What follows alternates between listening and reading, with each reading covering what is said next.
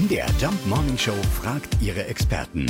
Fakt oder Fake? Ja, ein Fehler, den wohl viele machen, Schnittblumen neben Obst aufstellen. Also das soll richtig schlecht sein. Martin Rocke ist Gärtner und Floristmeister aus Bleicherode in Thüringen. Ja, was ist denn da dran? Obst gibt Gase ab, die Schnittblumen angreifen können. Und dadurch ist die Haltbarkeit der Schnittblumen weitaus geringer. Tulpen sind ja Frühjahrsblüher, der ja sowieso nicht so lange in der Vase hält.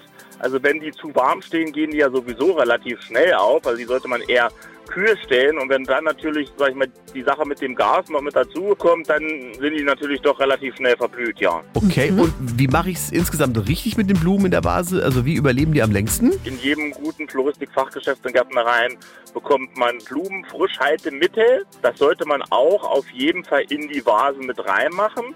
Das bringt auf jeden Fall viel.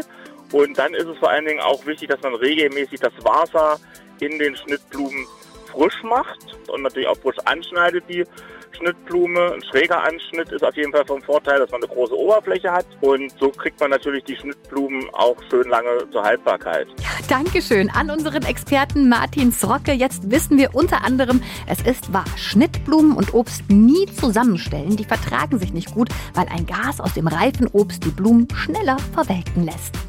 Fakt oder Fake? Jeden Morgen um 5.20 Uhr und 7.20 Uhr in der MDR Jump Morning Show mit Sarah von Neuburg und Lars Christian Kade.